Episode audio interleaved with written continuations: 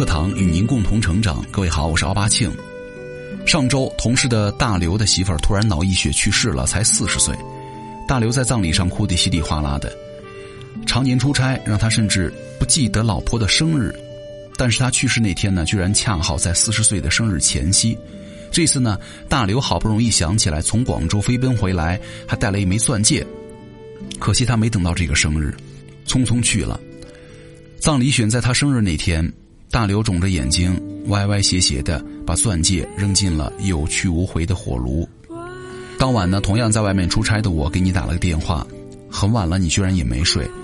你说刚跟住校的女儿通了电话，问问她快高考了有没有压力。现在呢给我妈做按摩，她腿疼的不行。你问我在干嘛，我居然不知所措，只说了句你辛苦了。你骂我神经病，然后草草的把电话挂了。我马上订了机票，也订了一个戒指，回到了你的身边。把戒指套在你手上的时候，你摸着我的头问我发没发烧，然后就愣在了原地。对啊，这么多年了，你什么都习惯了，唯一不习惯的就是我对你好，因为太少了。我知道婚姻我们都说爱太少，为对方做的太少，因为我们总觉得一辈子呢不急，可谁又知道自己的一辈子有多长呢？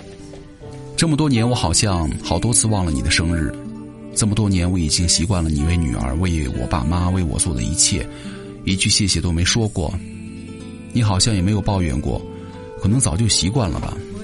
有时候我们得承认哈，夫妻之间的习惯呢，不管公平与否，不管舒不舒服，久了就没有感觉了，没有约定却已经约定俗成了。有一次我下班回家，机场挂肚，回家却发现没有一丝烟火的味道，瞬间火就来了。你人干嘛去了？饭呢？人呢？到了客厅我才发现你在沙发上睡着，我有点不高兴，我说你怎么没做饭呢？你醒了，揉着眼睛说，我迷迷糊糊的睡着了，我去做。不用做了，我们出去吃吧。我假装没事儿，但脸色估计很不好看的。后来女儿告诉我说，妈妈那天高烧39度，已经躺了一天了，怕我担心不让说。这就是你啊，经常默默承受委屈自己，惯坏了我的你。其实夫妻是共同掌舵的一艘船，你怎么可以让自己独自航行呢？而放任我在一边饮酒作乐。幸福是两个人狂欢，不是一个人孤单。我妈脾气不是很好，而且对我溺爱了40年，这两个都是婆媳关系中的致命顽疾哈。对于很多家庭，甚至是导致分崩离析的根源，你很好的化解了。那年腊月，你把单位分的什么干果、水果、橄榄油都搬去了我妈家，我妈不以为意啊，悄悄跟我说，估计分的奖金都给她娘家了吧，不值钱的都给我了。后来大年初三的，你妈来我家聊天的时候呢，我妈提到了家里的水果都是你拿来的，你偷偷使了个眼色，让我妈打住。可是你妈已经入心了，还问你还拿了啥呀？我妈都招了。那天你妈走了，你塞给我妈一个大红包，说是年底奖金，还特意嘱咐别跟我妈说呀，我给她的都没有给您的多。我妈就尴尬了，那天晚上她很开心，说这孩子心里有我，没拿我当外人。从那以后啊，我妈再也没有猜过你。我觉得你真的是个聪明的女人，知道婆婆不是妈，所以要对她格外的好。妈挑理没事儿，得让婆婆满意呀。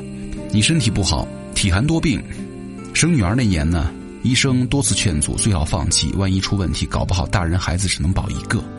你坚持得生啊，没什么道理，就2条：第一，你想有个孩子；第二，不给我们家生孩子，对不起我妈，对不起我。我不同意，为此我们争执了一夜。最后你问我，万一情况不好，你是保我还是保孩子？我说这不废话呢，当然保你。你笑了，说其实我更希望保孩子。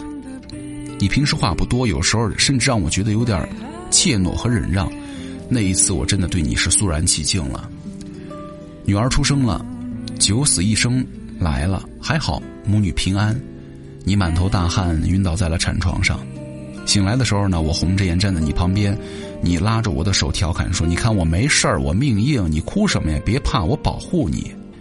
女人有的时候像一根直挺的筋哈，可以撑起一个家的骨架，柔韧却坚挺，弯而不断，压而不折。现在我们都到了中年，女儿马上就要上大学了，很惭愧啊，这些年我几乎不知道你爱吃什么，喜欢什么颜色，用什么化妆品，因为我没有关注过。亲爱的，我们忙事业、忙孩子、忙日子，忙了这么久，是时候该忙一忙自己了，对吧？写完这封信，我就去订机票，去你从来没有去过，但是你最想去的西藏，因为你经常说我们这座城市的空气让人窒息，说同学去西藏拍的照片很美，天很蓝。这么多年你没有对我提过什么要求呢，这一次我们就去西藏就行了，去拍很多很美的照片，去看蓝天。这么多年经历了很多，尘还是尘，土还是土，这么多年风风雨雨，我万分庆幸我还是你的。好，感激各位收听本期的女人课堂，我是奥巴庆，我们下期见，拜拜。